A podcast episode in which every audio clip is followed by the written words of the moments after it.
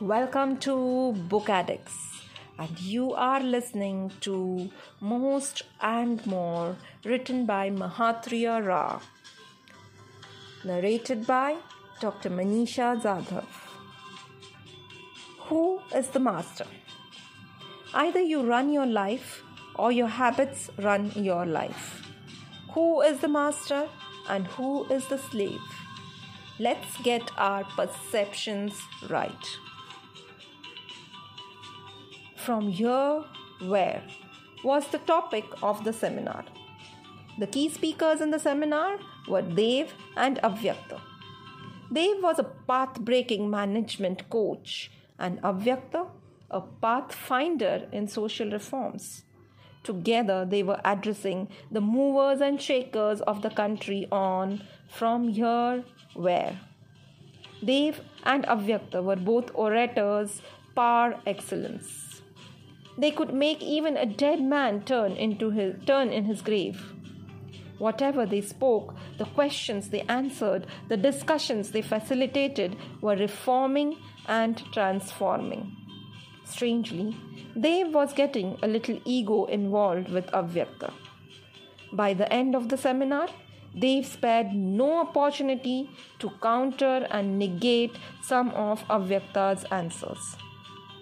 For the seminar participants, it was a pure intellectual delight to see two legendary thinkers at loggerheads. After the seminar, people were fraternizing during dinner time, and the modern day unavoidable cocktails were being served. Avyakta, a strict teetotaler, had a crowd gathered around him. Dev, a strict liquid spiritualist, too had a crowd around him. The spirit of alcohol fueled Dev's ego even more. With a glass of scotch in one hand and a cigarette in the other, Dev walked towards Avyakta as if he had some scores to settle. Out of sheer respect for the legendary Dev, the crowd moved to the side as if they had cordoned off a pathway. Avyakta greeted Dev with a smile and added, They seem to have gained a lot from your insights. That's what they were sharing with me. They were saying that some of your thoughts are path breaking.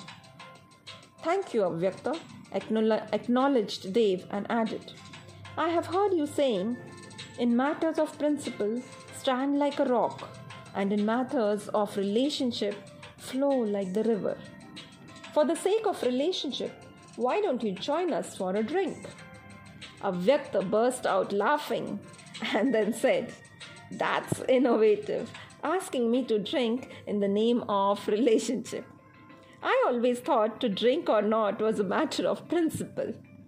Anyways, Dev, ha- you have you have your ways. You want me to drink with you, right? How does it matter to you what is in the glass? And what goes down my throat as long as I stand next to you sipping a glass.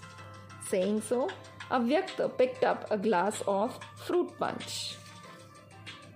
I and I alone will have the last say is one of the most common traits of an egoist. Dev was not going to low and take this. Dev argued, Why is it that you people who abstain from some habits think very high of yourselves? And what is so bad about those of us who enjoy the little pleasures of life?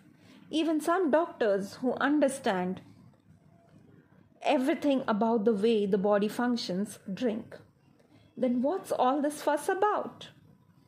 Avyakta explained alcohol is just incidental. The fuss is not about alcohol, but about habits. I'm not saying there are good habits and bad habits habits when they pertain to liquor or tea or TV or newspaper are wrong. Avyakta took a sip of a fruit punch and said, If I didn't get this fruit punch today, it wouldn't have mattered to me. But if you didn't get what's in your glass, it would have disturbed you. Habits disturb one's flow and happiness. Hence, they are wrong. Dev snubbed him, saying, Typical people, all of you. What you do is right, and what you don't do is wrong. If we are like you, we are good people, and if not, we are bad people. Saying so, they walked out of the place, of course, with the satisfaction that he had the last say. It was more than certain that they would never share a platform again with Avyakta. One of the seminar organizers who had been instrumental in bringing Dev to the seminar extended a soft apology to Avyakta. Avyakta said, When you hold your peace above everything else, then no thing and no one can disturb you. When you hold your ego above everything else, then everything and everyone disturbs you. For me, it is first my peace and then everything else.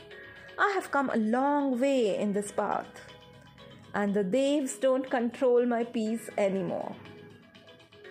One of the seminar participants stepped forward and inquired, With all due respect and no offense meant to you, I am truly curious to know what is wrong with habits. What do you mean when you say that the, there are no good habits or bad habits, but all habits are wrong? Avyakta explained Habits are mental phonograph records. Repeated indulgence in anything creates a mental blueprint. Whenever one puts the needle of attention on the grooves formed in the mind, it plays back the blueprint. Repetition causes the grooves to deepen, and after a while, the record plays automatically over and over again. The mental makeup, the patterns called habit, become hard set, making it difficult to change. Thus, we become slaves to our habits and lose our freedom. Self discipline and control. Our habits make us lead a robo like existence.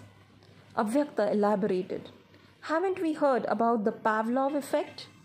Ivan Pavlov used to ring a metronome at the same time he fed his dogs. After a while, the dogs that earlier salivated only on seeing their food began to salivate when the metronome sounded, even if no food was present.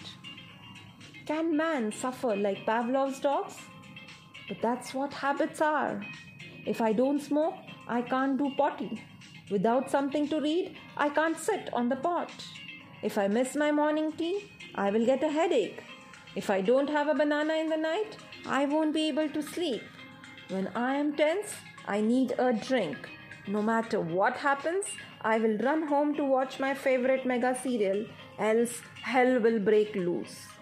Ring the bell and I will salivate. Salvation or salivation? What is it? To be succinct, Avyakta said, if you do not get what you want when you want it and it disturbs you, it has gained mastery over you. What has gained mastery over you has gained mastery over your peace. The more external masters you have, the less peaceful you are. If the newspaper is delayed, it disturbs your peace of mind. If the coffee is not your specification, it disturbs you. If you can't go to the temple when you want to, it disturbs your peace.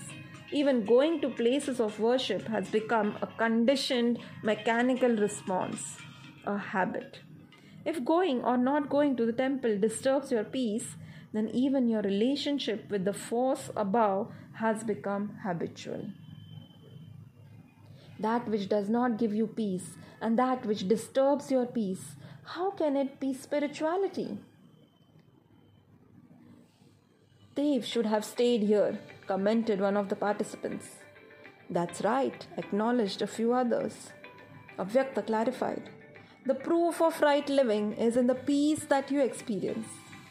Habits dis- disturb your peace and hence all habits are wrong. Willpower is developed through won't power. The next time you don't get something when you want it and it disturbs you, understand it has gained mastery over you. Practice won't power. For one full week, abstain from that which disturbed you. Again, get back to you.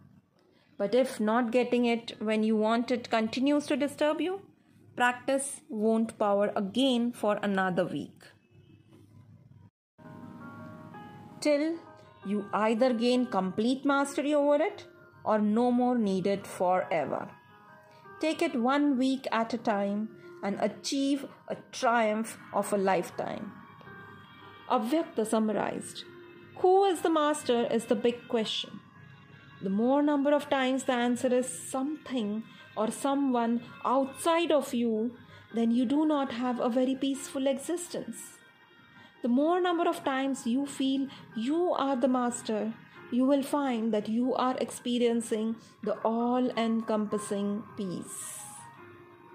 Avyakta concluded everything that comes into our life should either stay with us and become our strength or it should leave us and make us free.